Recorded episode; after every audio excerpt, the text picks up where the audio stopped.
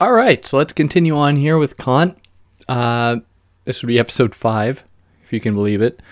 Um, starting with the second book of the Transcendental Dialectic, and that is chapter three, so the ideal of pure reason.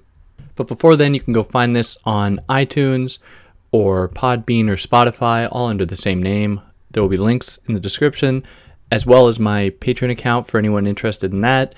Because uh, the goal is to get about twelve dollars a month right now in order to pay for the podcast, to keep it up, you know, obviously for free, uh, which is really the point of this. So if you have money to do it, great. If not, then do not feel obliged. Uh, but on that note, let's get through this. Maybe we can get through the rest of the book today. I don't know. My notes tell me that's not going to be the case, but we'll try. All right, so... To repeat, the th- we're now in the third chapter of the second book of the Transcendental Dialectic with the ideal of pure reason.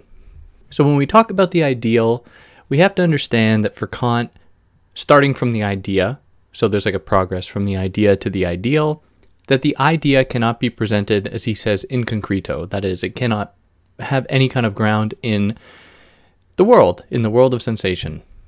So Kant draws upon Plato, whose idea of the ideal goes as follows, where he quotes, uh, it was an idea in the divine understanding, right? So the idea could exist among humans, but the ideal was just that thing that existed on the metaphysical plane. That is, it existed completely outside of all possible human cognition. Now, Kant refutes this by suggesting, as he's been doing the whole time, that actually we can find these ideals within humans, right? With our kind of a priori cognition, which he says uh, humans are, can have these ideals, or he calls these ideals, uh, they essentially allow humans to possess ideas, and they allow humans to kind of regulate the world around them. So he says uh, they have practical power as regulative principles, grounding the possibility of the perfection of certain actions. So the idea then gives us the rule, Uh, whereas the ideal serves as the original image for the thoroughgoing determination of the copy. So it is the kind of originary point, or what he has come to call the kind of transcendental object, the thing that can't be represented, but that we nevertheless have to kind of intuit, or not intuit, but we have to reason exists there, because let's take an object in the world. Of course, Kant says we only ever see the appearance of the thing, but that does not preclude us from imagining the possibility of a thing beneath it. Even though we cannot ac- actually ever know that thing, we cannot represent that thing, we can't quantify it or anything. So how do we arrive at this ideal? Well, he gives us an example. So he, get, he gives us the phrase, everything existing is thoroughly determined, which is one we got from earlier on in the book. So then we must concede that the thing itself is compared transcendentally with the sum total of all possible predicates. So the things that essentially define it.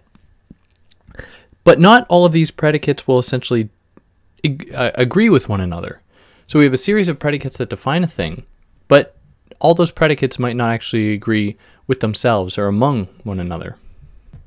So these predicates grounded in kind of experience that might conflict with one another demand a kind of intervention, an intervention with reason or through a, a priori reason that will turn it into an idea, therefore as was what he calls an ideal of pure reason. So if we now think more generally about logic in this way, where we have various predicates that might determine a thing and having that thing, or through those predicates being able to imagine a kind of ideal, or by negating them to some extent, Kant says that no nonness of a thing or a predicate can cancel out the thing. So he gives the example, to be non-mortal, so that is to be immortal, still means that you are a being for Kant. So it doesn't cancel out what you are. Now this point is going to be, uh, this is really important, because from here he's going to begin, or in a little bit, he's going to try to refute three explanations for the existence of God. So they rely on these kind of logical forms that he's presenting now. So kind of keep this on the back of your, the back of your mind.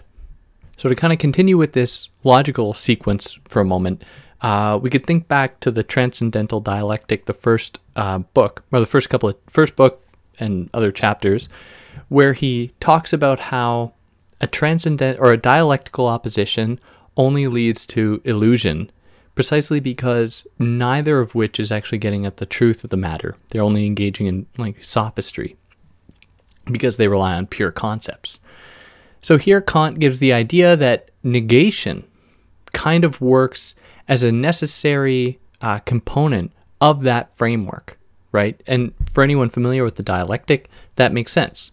So it works by having presenting a thesis that is met with an anti- antithesis, which serves as its negation, that then, you know, they collide, form a synthesis that becomes the new thesis that is opposed by a new antithesis, Jesus, that then, you know, does the same thing over and over and over again. So Kant's not satisfied with that because that's only a kind of like relative designation of a thing, right? So if we have, he gives the example of light. We only know what light is because of dark, because of its negation, because of the thing that is meant to oppose it. But that doesn't tell us anything about light. We just know that it is determined by its opposite. And for Kant, of course, we can't actually know, because then that would posit the thing in itself that exists uh, transcended or transcends all possible experience and exists in this kind of like pure state of non-experience that can only be thought, you know, through pure concepts, which of course can't happen. But again, that doesn't preclude us from imagining that the thing out there exists. And he calls this the transcendental substratum, where he calls the all, or gives the possibility of the all, which in German, I don't know, I don't know what the word is. Um, and for anyone like listening to this who has who's like very well familiar with this text in the original language, like you're probably really like scratching your head at the way that some of these words were translated, because I can only imagine they were just German to English doesn't always translate so well. So, anyways. So yeah, it is on, it is on this um, or in this on this transcendental substratum where things in themselves can be said to exist. And that is, in his words, the only single or the one single genuine ideal of which human reason is capable. So this is to concede that there's some kind of maybe godlike original highest being out there. This is because reason's ideal posits there to be things in themselves, that things that aren't determined in advance, things that or a thing uh, that just kind of exists. So upon establishing this possible argument for the existence of a highest being, that is God, he then takes the time to dismantle three other arguments for the existence of God that he opposes with his own transcendental one. So the first approach he calls uh, the ontological proof of God, which he says is impossible. He says all these proofs are impossible, but anyways. So this is the impossibility of the ontological proof of God. So the ontological proof of God tries to arrive at God's existence purely through pure concepts, which right away we should be like, oh yeah, of course Kant's not going to like that. But he he goes into it a little bit more. So he says, if we try to imagine that God exists, and he doesn't always use the term God, sometimes he uses highest being or, or most real being, Uh, so I just use God because it's quicker. Um, if we try to imagine that God exists purely with concepts, we must then concede that these concepts did not, we were not born with them, right? We amass these concepts through experience, as he laid out in the transcendental aesthetic and analytic. They don't just come about from nowhere. But he says the problem arrives when we start to imagine this God as existing outside of experience. So this God, through these pure concepts, is a thing that somehow exists outside of everything.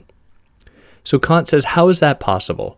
How is it possible for us to imagine a God from concepts that we've amassed through experience that exists outside of that experience?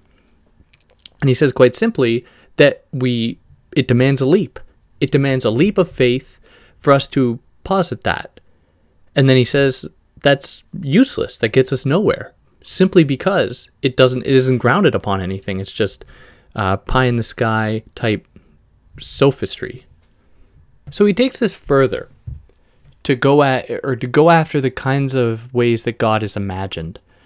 So he gives the example of the phrase "God is immortal." So we know that that's true.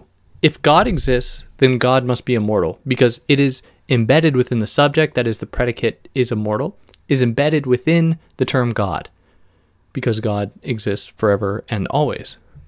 But this presents a problem for Kant.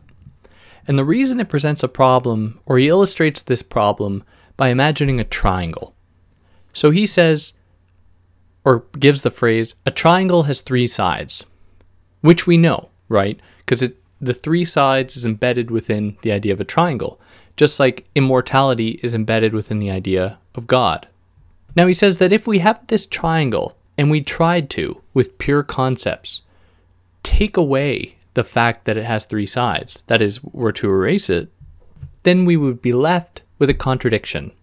So we can't say a triangle has four sides, because we know that that is a contradiction in terms, or in another term, but whatever. So the only way we can actually oppose the triangle is by opposing the triangle, not its parts. So in the case of God, he says that it would be a contradiction to say that God is not immortal. That is to say, God is mortal, because then it's no longer God. So therefore, we have a contradiction. But then he says that, that we actually don't have a contradiction in this world of experience and reason that we think in to negate God altogether, because following the logic of negating the triangle, nothing negative happens. There's no contradiction there. It's not as though we are born with this uh, experience of God, and then by opposing it, we arrive at a contradiction. No, we still exist very much the way we always do. So for him, that's how he kind of characterizes the ontological proof. He says that then it gets us nowhere, because it relies on these kind of fantastical ideas that aren't grounded upon anything. So the kind of two figures that he's challenging here, that he thinks are Uh, kind of figureheads of this ontological proof method, are Leibniz and Descartes, who, you know, he's already mentioned his kind of beef with both, I think, at least Descartes, saying to Descartes, hey, how can you claim to think therefore you am without inadvertently also proving the existence of the world? Because we can only think by having a connection to the world, by having a connection to experience that of the world. So for him, these thinkers are just like Descartes' method. You know, you sit in a little shack, little fireplace or something, and try to arrive at God, to which Kant says that that's totally ridiculous. So in his words, thus the famous ontological Cartesian proof of the existence of a highest being from concepts is only so much trouble and labor lost, and a human being can no more become richer in insight from mere ideas than a merchant could in resources if he wanted to improve his financial state by adding a few zeros to his cash balance, which I thought is a funny way to put it. All right, so now from there, the cosmological proof. So the cosmological proof doesn't begin from pure concepts. The cosmological proof instead says, we know that things exist. We know that in the world there are things. Now, we might not have any understanding of those things, but there are things in the world that we have some experience of. So therefore, something must exist necessarily, or the phrase actually goes, uh, things necessarily exist, so therefore something exists necessarily. So this would seem like it's having some kind of connection to experience, to the world, which would then be something good for Kant. But ultimately for him, this proof falls back on, a, on the kind of ontological proof, because it starts in an interesting place for Kant, that is, in the world of experience, in the world of things as appearance, but then it goes from there to pure concepts. So this is the progress, this is the, the, um, the process. Things exist in the world, therefore something exists necessarily.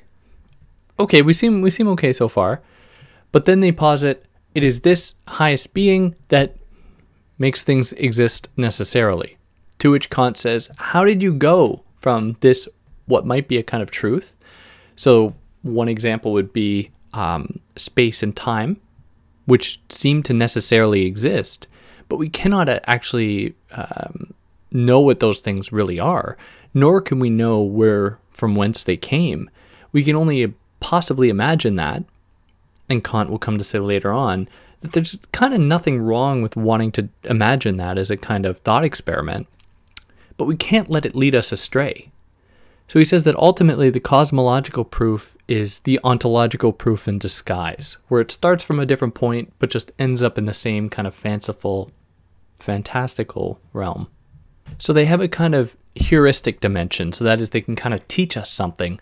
But these two proofs so far, the ontological and the cosmological, are just dialectical for him, where, as he presented in the other parts, how you can have two opposing ideas that he says arrive nowhere because all it comes down to is one person just giving up because neither of them actually tell us anything about a thing in itself, because you can't do that, nor does it give us a kind of transcendental understanding of a thing, but it instead they instead just kind of exist on illusion and uh, fantasy, forcing nothing to come about. And then that propels us here into the third uh, proof, that is the physico-theological proof. So this is the proof that it goes as follows. There are things in the world, and it appears as though these things have a kind of order, or these things have a kind of constitutive pattern. Therefore, we can say that there's some kind of design behind it, behind them. So this either means that God exists within nature. So if we kind of think back to the one of the transcendental or one of the dialectical arguments, this would either mean that God is just a first point in a sequence of events in nature, or it means that God exists outside of it and kind of like designs everything. But then again, we just fall back on this dialectical framework that thinks it can think to this point, right? As though it can go back in the chain of events to a possible original point, which can't happen because that's outside of the realm of all experience, because the only experience we have of the world is one that is ongoing, right? We can't imagine a point when time stops, nor or space stops, so we can't imagine the point when it began or when it uh, when either of those began. And we can't imagine ourselves coming out of this framework outside of these kind of constitutive things called space and time to then imagine God. But what is interesting here is that Kant says that this approach, it can't really prove the existence of God as a as a highest being or or God as we know it, but it might prove something else. And he says that it doesn't necessarily, or our critique of it doesn't necessarily preclude the possibility The God, that God exists as a kind of architect, which he doesn't spend a whole lot of time on, which is, I thought it was really interesting. But to kind of frame it like that, God as architect, not as highest being, it, it like simultaneously positions God in a transcend, transcendent position that is outside of all experience and all that, but at the same time makes God wholly present within this world. And I think that that is because Uh, Kant is interested in looking at the world through human perception, right? So the world doesn't exist out there. We can only understand it by, you know, ourselves. So we can through, like kind of, we can through a priori kind of reason, look at ourselves to find out how this world is being constituted. So therefore, there's a kind of connect between the world and the human observing it. Now, if we seem to have a kind of order in our mind, and that order is, you know, part and parcel with that very process of perceiving, then the world itself will appear ordered because it's almost like it's being filtered by our ordered senses, our ordered reason, our ordered understanding. So it seems like it's not totally outlandish to then turn that framework back around upon us and say that God is actually within us, not in a kind of like, you know, Catholic way, like, oh, it's, it's, it's, he is in all of us, that thing. But rather, we are the kind of architects in that framework. We construct the world outside. Now, I don't know for sure if that is what Kant is getting at, because he doesn't fully develop it, nor do I really know what, like, you know, Kantian scholars would say. I could be totally off base, so, you know, I'm just kind of framing this in a uh, provisionary way. In a just just to kind of keep my distance from it, but it's just an interesting thought. So now he begins to critique all theology that relies on speculative principles, because let's not forget, Kant believed in God in many, like he, he was a God believer. But he was very peculiar in the way that God was uh, argued for, or that God was reasoned for. So he gives us two kinds of like theological approaches to the existence of God. So we had these three that he gave us, but now he's going into these other two here. So there's the transcendental theology, he calls it, which relies on pure reason, what he calls deism or the deist. Then there's natural theology, which relies on soul, on the soul or revelation, which is the theist or theism. So the deist, and just to repeat, the deist is the transcendental theologist, so relying on pure reason. The deist believes God to be the cause of the world, whereas the theist, the theist, sorry, uh, which is the natural theologist that relies on the soul or revelation, believes God to be the author of the world.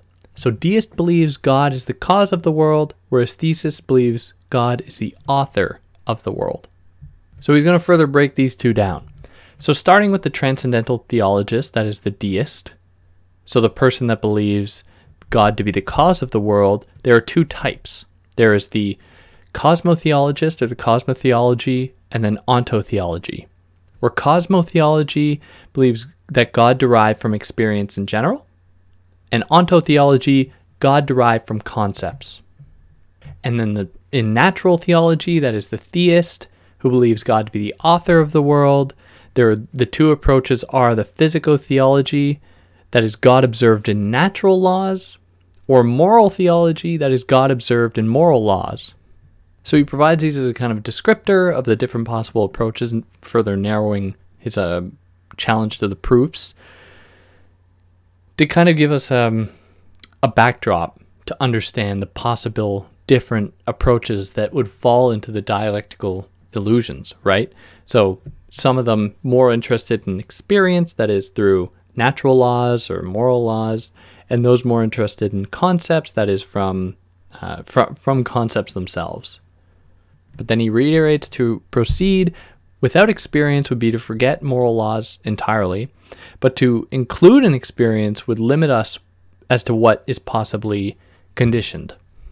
So in all of this, it seems to him that there's some kind of like natural drive, so to speak, in humans towards the transcendental, towards pure concepts.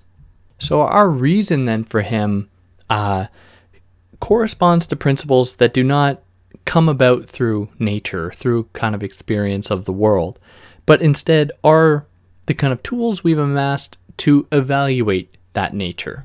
So we are we seem to be positioned from the outset in a kind of like transcendental point that is outside of experience, because we are given the tools to kind of look at that world through experience. And the thing that we are evaluating, he calls the systematic. So the transcendental principle of reason makes the systematic necessary. So he then also, he then calls this power, and he says that power, uh, he calls the causality of a substance, where we can only assume that there are as many powers as effects. So that is things operating on something and effects, like no reaction, can, every, every action has an equal and opposite reaction, might be another way to think about it. But we can't let this lead us astray, because if we were to look at these powers as having a kind of commonality, we would then be kind of committing ourselves to an illusion that is looking for a kind of fundamental power, that is a highest being, which we can't actually arrive at. Now he kind of goes into a digression uh, concerned with natural scientists and how they use reason. So reason has broadly two drives. First is to understand the universal, what he calls the domain, or the ge- genera, or the genus. And the other drive is to understand determinacy, that is the content, or species.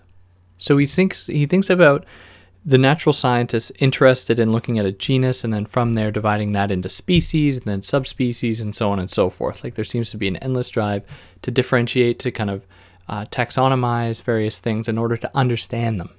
So reason is always searching for a kind of uh, lower species in the case of like animals or something, or anything that can kind of fall under that umbrella term.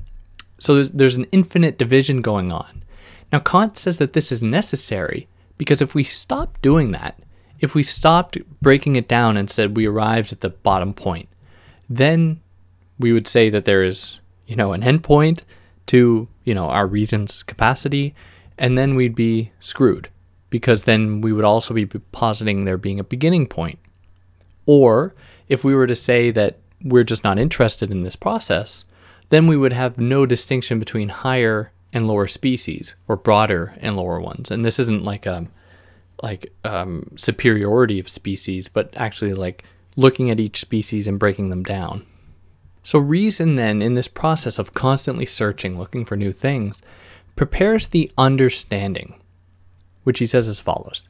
So reason thus prepares the field for the understanding by a principle of sameness of kind in the manifold under higher genera, by a principle of the variety of wit of what is same in kind under lower species, and in order to complete the system systematic unity it adds, still another law of the affinity of all concepts, which offers a continuous transition from every species to every other through a graduated increase of varieties and co- continuity of form. Variety, sorry. We can call these the principles of the homogeneity, specification, and continuity of forms. So these are the three operations that are occurring for any kind of understanding to exist, because we must be able to have a homogeneous understanding of things.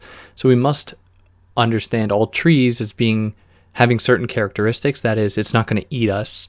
Um, they aren't edible, generally. Um, you know, any number of things that allow us to kind of clump them together. So we have in our kind of synthetic or um, in the realm of a perception, we have a kind of coding mechanisms that's mechanism that sees everything as being coded so that we know what they are. Then there's specification that gives us the various varieties of things in order for us to understand. And then finally, uh, the continuity of forms. So that's the kind of our ability to kind of look at differences that happen within each species. So we know of things like progress in space and time, where nothing exists uh, purely as uh, stagnantly. So these three things serve very important functions. So there's homo- homogeneity, specification, and continuity, where he says that the first law therefore guards against excess in the manifold variety of original genera and recommends sameness of kind, so that is homogeneity. Uh, the second, that is specification. On the contrary, it limits in turn the inclination to unanimity and demands one's universal concepts. And then thirdly, we have the continuity. Uh, it unites the first two, prescribing even in the case of the highest manifoldness a sameness of kind through the graduated transition from one species to another.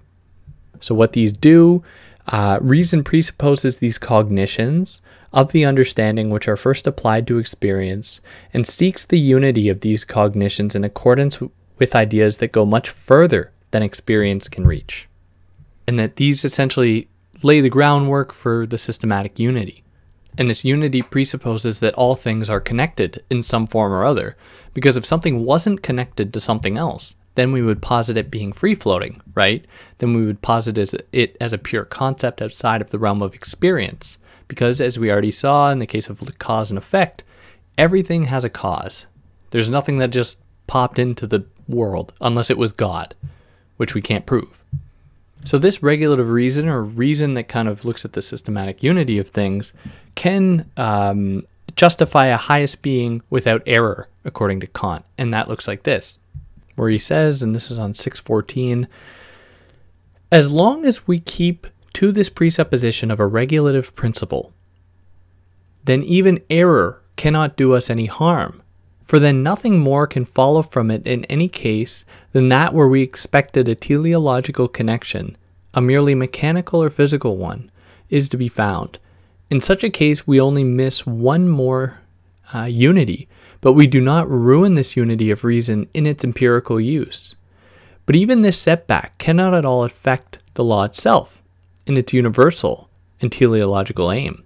For although an, an anatomist Uh, can be convicted of error when he relates some organ of an animal's body to an end which, as one can clearly show, does not follow from it, it is nevertheless quite impossible to prove, in any one case, that a natural arrangement, whatever it might be, has no end at all. So it's more, it's broad, right? When we think about it in terms of the regulative principle, because we aren't giving kind of specific proofs, like the anatomist who was wrong by saying that, you know, give attributing one end to an organ that wasn't true. Now, the regula- the person engaging in the regulative principle cannot be wrong because they are just saying there must be an end. Like it, there must be something that follows it, because nothing just exists without, you know, something following from it. But it is also possible for us to use this incorrectly, and he's very clear about that. So he says that if we depart from this restriction of the idea to a merely regulative use, then reason will be misled in several ways, by forsaking the ground of experience which has to contain the markers for its course, and by venturing beyond experience into the incomprehensible and inscrutable, in whose heights it, nece- it necessary becomes, necessarily becomes dizzy, because from this standpoint it seems itself entirely cut off from every use attuned to experience. So again, like a broken record, experience trumps all. So it is only from looking at things with a kind of step back, and that's not a step outside, but just a step back, to say that, okay, we know everything has a cause and effect, so there is some kind of sequence. Now, what happens if we call this sequence God? Because it's always there.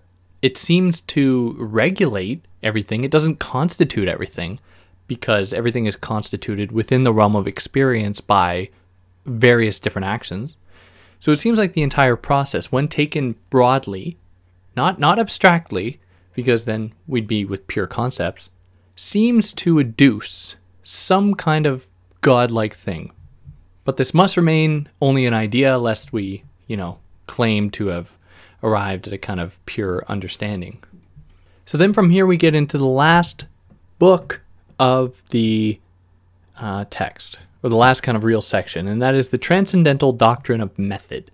So here he kind of, he wants to look at four different approaches to pure reason that he can he proposes.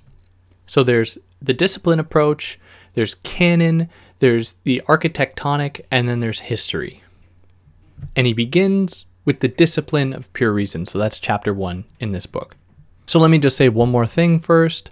Uh, by the transcendental doctrine of method, therefore, I understand the determination of the formal conditions of a complete system of pure reason. With the same, we shall have to concern ourselves with a discipline, a canon, an architectonic, and finally a history of pure reason, and will accomplish, in a transcendental respect, that which, under the name of a practical logic, with regard to the use of the understanding in general, the schools sought but accomplished only badly. So that is what where they screwed up, but Kant supplants it with what do you think, how he how he thinks it could have been done better. So we start here with the discipline of pure reason. So to kind of preface this, I'm going to read a passage from about fifty pages later. So this is about page six seventy-two. He says, "It is humiliating for human reason that it accomplishes nothing in its pure use, and even requires a discipline to check its extravagances and avoid the deceptions that come from them." So discipline serves a kind of regulative function, that is, it keeps pure reason at bay.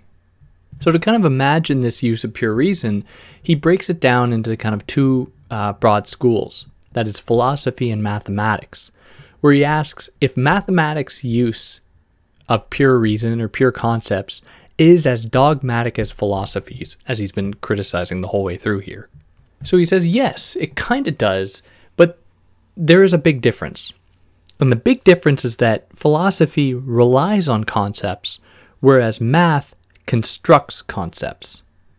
So here I'm going to read a part where he says quite clearly his uh, the opposition he sees between philosophy and math.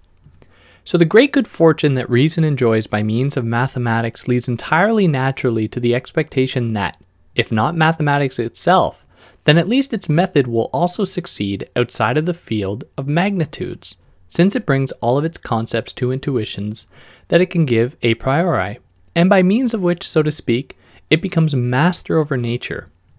So he opposes this to pure philosophy, which, on the contrary, fumbles around in nature with discursive, a priori concepts without being able to make their relation, their reality intuitive a priori, and by that means confirm it. So he continues on this by saying that philosophy essentially takes space and time for granted, because, you know, it's relying on these pure concepts that somehow exist outside of space and time. Whereas math for him is restricted, but he thinks about that in a good way, because it seems to be restricted by, you know, the kind of terrestrial sphere, that is, the sphere of experience and the world and all that. So to take this further, he looks at three different components of philosophy and math. Those are their definitions, their axioms, and their demonstrations.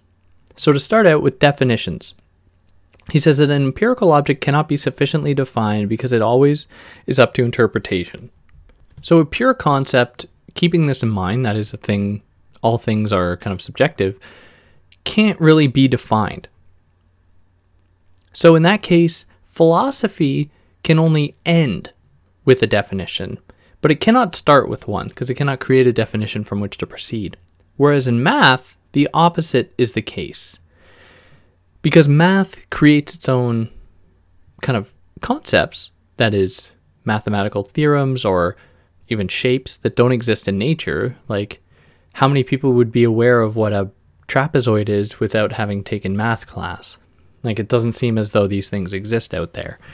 So they kind of create their own world, and it is by virtue of that, that it, and it's a world connected to our world of experience, that every single operation through it abides by those laws. They don't go outside of the bounds of their own laws. So therefore, it is capable of beginning with new definitions. It can't create them, because then that would go out, or it can't end with them, because then that would imply an end and outside of the realm of experience. So therefore, in math, definitions can never be mistaken, because definition two plus two equals four is always true, always. Now, there are some exceptions to this, like uh, let's take the rule or the theorem or the proof that a curve or a circle is a curved line uh, where every point is equidistant from another point, from, from a single point, so the point in the middle, where every point in a line that is curved is connected to the middle. Now, Kant says that part of that is true in that it can't be refuted, that is, every point is, uh, it's a line where every point is connected to the middle, as the, is the same distance from the middle, but it doesn't actually imply a circle. Like, we need the bridge of the curve to actually arrive at the idea of the circle that Kant says doesn't exist in pure concepts. Like, we must have a kind of understanding of it in experience. So there is a limitation there, and he's aware of that.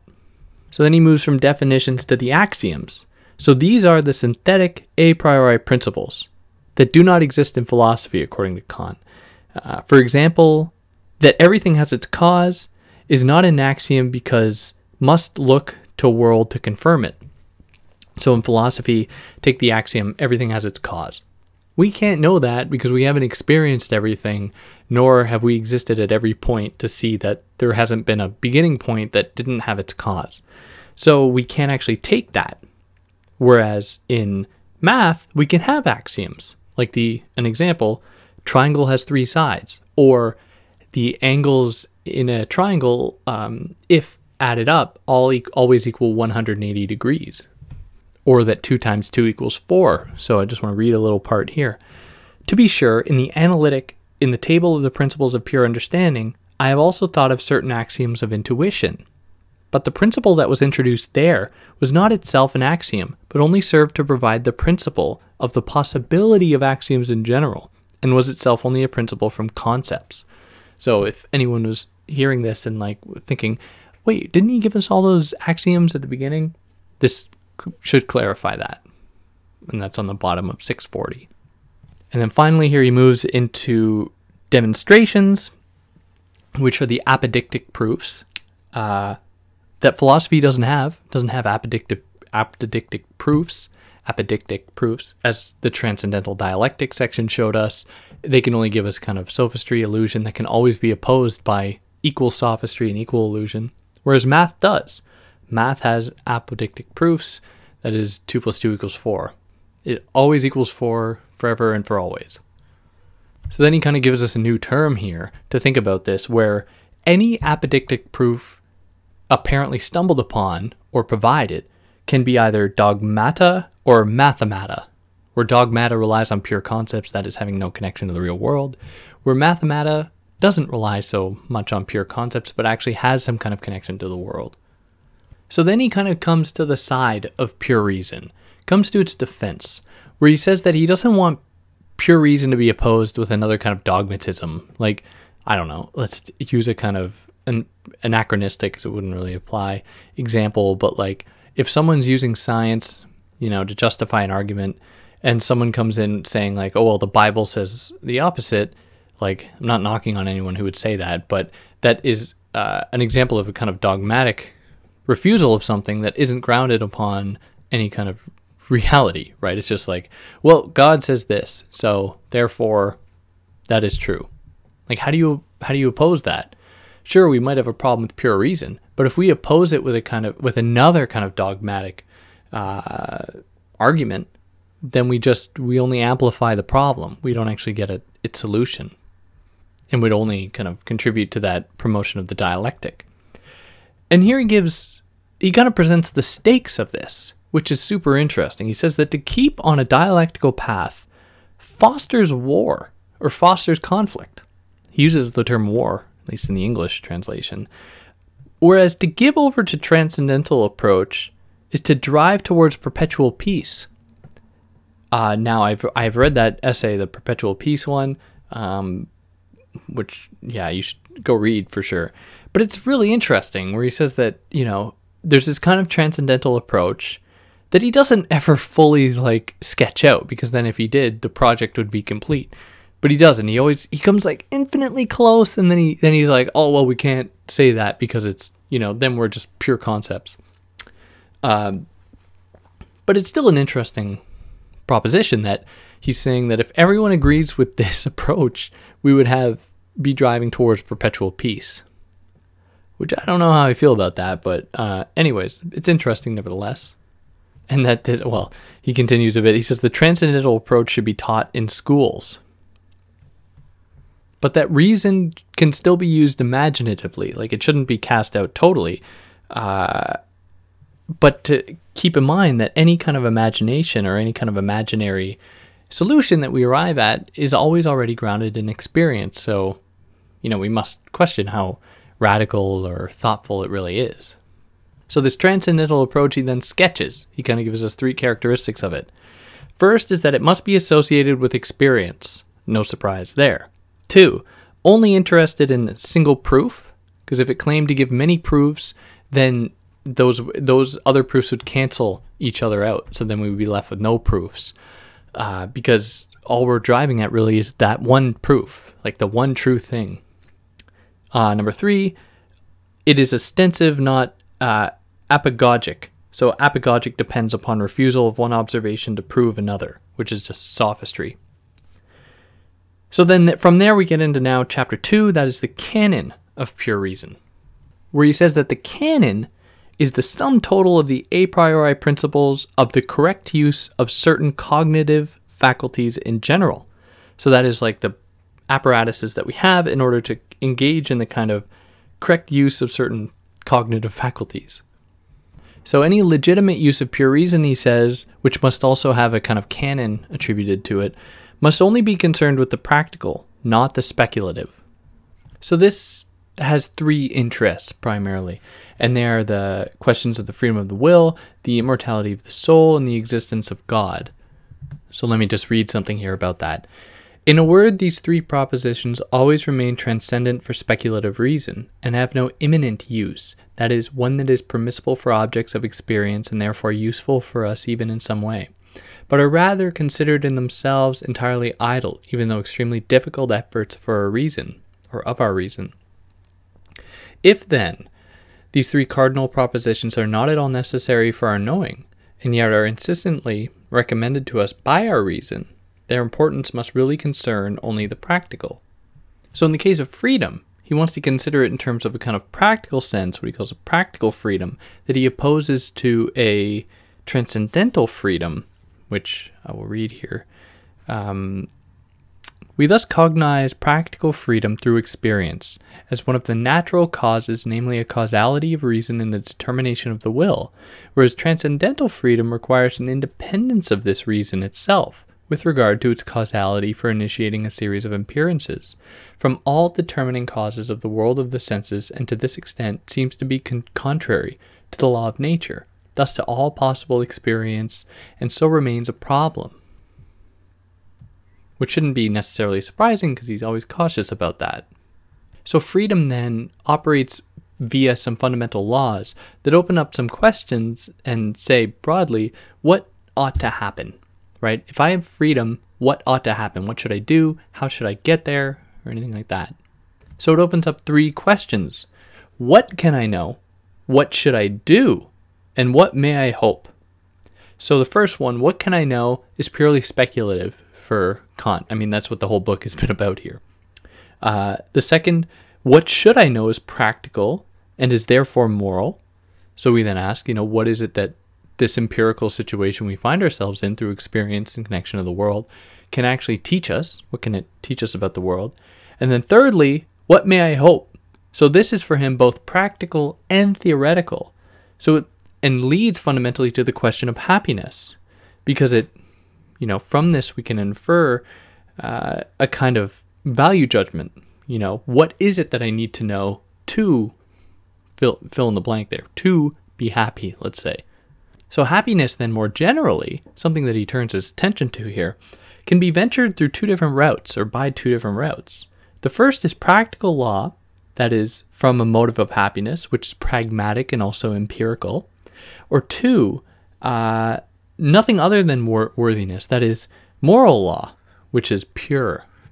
So the first one, that is the kind of practical, pragmatic one, tells us what to do if we want to partake in happiness, right? What to do with that, you know, to be a part of the happiness agenda. Whereas the second one, that is the the pure or the moral one, tells us how to behave to be worthy of happiness. So through these moral laws that we can only intuit a priori, we can actually get a glimpse of what is considered, you know, the happiness project. How do we arrive at happiness? So he says, the second, that is the uh, question about how to behave to be worthy of happiness, uh, the second abstracts from inclinations and natural means of satisfying them and considers only the freedom of a rational being in general and the necessary conditions under which alone it is in agreement with the distribution of happiness, in accordance, in accordance with the principles, and thus is at least It at least can rest on mere ideas of pure reason and be cognizi- cognized a priori. So let's continue down further down the page. This is this is on six seventy-eight. Pure reason thus contains, not in its speculative use to be sure, but yet in a certain practical use, namely the moral use, principles of the possibility of experience, namely of those actions in conformity with moral precepts which could be encountered in the history of humankind. And now one more here. Sorry for all the quotes, but tells us a story. I call the world as it is, as it would be if it were in conformity with all moral laws, as it can in accordance with the freedom of rational beings and should be in accordance with the necessary laws of morality, a moral world. So we actually get a glimpse of this moral world precisely because it affect, that we have some effect uh, or some kind of play with it by cognizing ourselves, or by cognizing that world, which is connected to ourselves, and it gives us a glimpse of those moral laws, which can then open up that possibility of understanding what is it that makes happiness, or us worthy of happiness.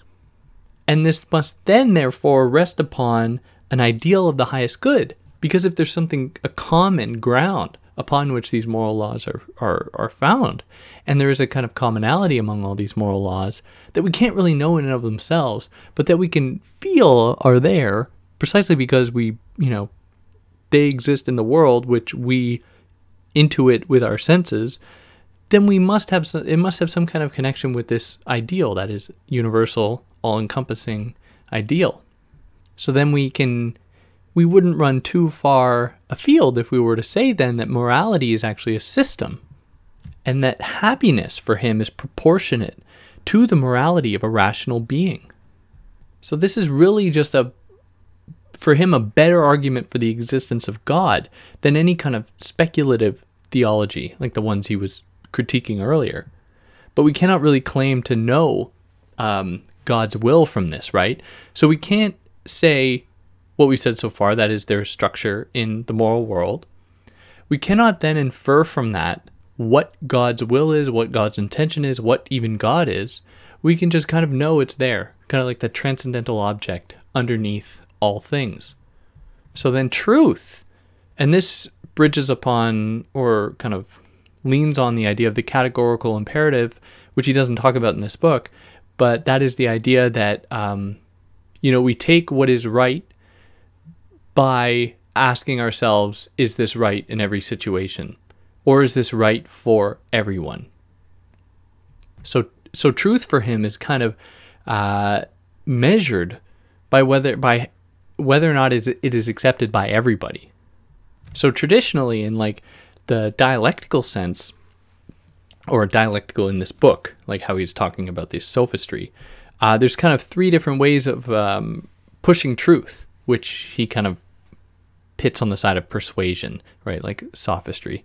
Uh, so there's an opinion, like you can have an opinion, in which case uh, you are subjectively and objective, objectively kind of unsure of yourself. There's believing, which for him means that you are subjectively sure of yourself, but objectively not too sure of yourself. And then there's knowing, where you are both subjectively and objectively sure of yourself. So, but to know moral, uh, but in opposition to these, moral law transcends these into certainty, but it is still only subjective, right? Because I can't infer uh, a kind of totalizing framework out of this. I can only kind of imagine that it's there. And that here propels us into the third chapter, the architectonic. So this is primarily concerned with the system, specifically its scientific investigation. So he defines a system here as the unity of the manifold cognitions under one idea. So all cognition is then attributed to architectonic schematic or schema, which can then be either for him historical or rational. So a historical idea or historical kind of um, knowledge base or historical reason comes from data. Like I learn what Leibniz says about something. That doesn't mean I've produced what Leibniz says about something. I've only learned it, like I've learned facts. So that's kind of historical. Whereas rational implies a kind of uh, generation of new ideas through principles. So he here is really concerned with the full philosophical use of pure reason that exists in the realm of the rational, which he kind of broadly encapsulates under the umbrella of metaphysics. So metaphysics for him can be either speculative or practical. Speculative metaphysics is the meta sorry, speculative is the metaphysics of nature, whereas the practical is the metaphysics of morals. So metaphysics concerned essentially with this architectonic unity, which is broken down into four kind of broad approaches, or four main parts, I should say, and they're uh, ontology, rational physiology, rational cosmology, and rational theology. But as, you know, this whole book has been suggesting, any kind of metaphysics that see, tries to extend beyond the realm of uh, experience is surely going to be, it's going to run afield, and it's going to go, uh, it's going to become groundless.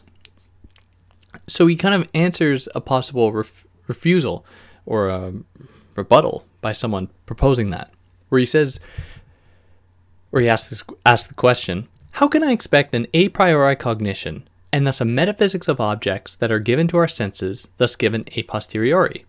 And how is it possible to cognize the nature of things in accordance with a priori principles and to arrive at a rational physiology? The answer is, we take from experience nothing more than what is necessary to give ourselves an object, partly of outer and partly of inner sense. So the former is accomplished through the mere concept of matter, impenetrable life extension, the latter through the concept of a thinking being in the empirically inner representation, I think. Otherwise, we must in the entire metaphysics of these objects abstain entirely from any empirical principles that might add any sort of experience beyond the concept in order to judge something about these objects. So it's not like he's moving beyond uh, all experience, but recognizing what part of experience is always embedded within that. And that is how experience always gives us these objects and concepts necessary for the its realization, that is, the of metaphysics. Now the stakes are that, or what it essentially leads to for him, that is metaphysics, is is the culmination of all culture, in his words.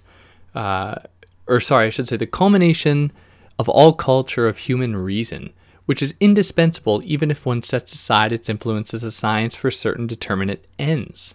So then he continues here. That is mere speculation. It serves more to prevent prevent errors than to amplify cognition, does no damage to its value, but rather gives it all the more dignity and authority through its office as censor, which secures the uh, general order and unity, indeed the well-being of the scientific community, and prevents its cheerful and fruitful efforts from straying from their chief end, that of the general happiness. So there's kind of like, I naively read in that a kind of political project to be had that is, especially how he was talking earlier about perpetual peace.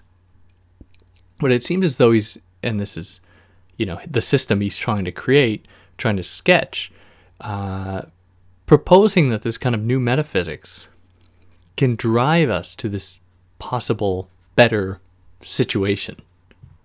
But he doesn't really fully develop on that. Maybe it's for the second and third critiques that he does that, but I haven't read them yet, so I don't know.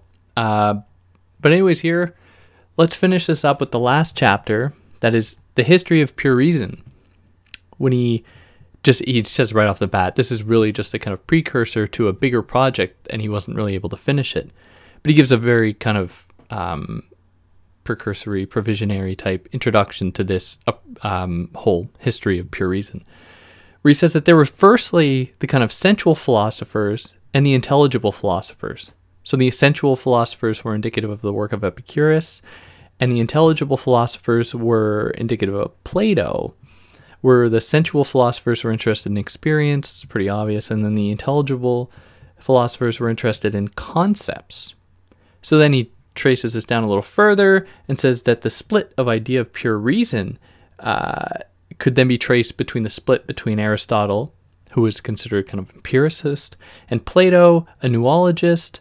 Uh, yeah, that he's kind of delineating that split, and then suggests that many centuries later, with Locke and uh, Leibniz, he saw Locke following the words or the um, project of Aristotle in experience, with exception, and then um, Leibniz following Plato's project. And then finally, in terms of method, so that is the either the naturalistic or scientific method, uh, the naturalists believe it possible to assess size of moon with just one's eyes. That's how he kind of characterizes them. And then the scientific proceeds systematically. So I assume the naturalists correspond to Plato uh, here because, you know, if you just try to arrive at something via concepts, and that is you bracket off all experience, then you wouldn't really be interested in doing experiments, where um, the scientific procedure would be more indicative of the experimental, experience-based side. But I, he doesn't say where they fit, but that's how I read it. Da-da-da-da. Should have turned that off.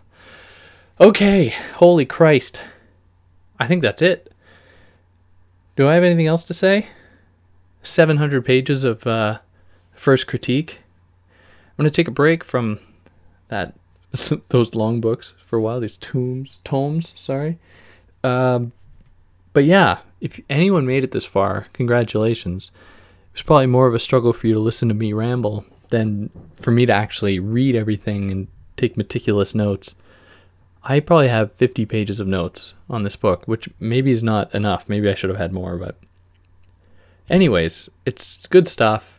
Read it if you can, but it's long and it's really difficult. Uh, but if you heard what I did and you liked it, you know what to do. If you didn't like it, you know what to do. Just be nice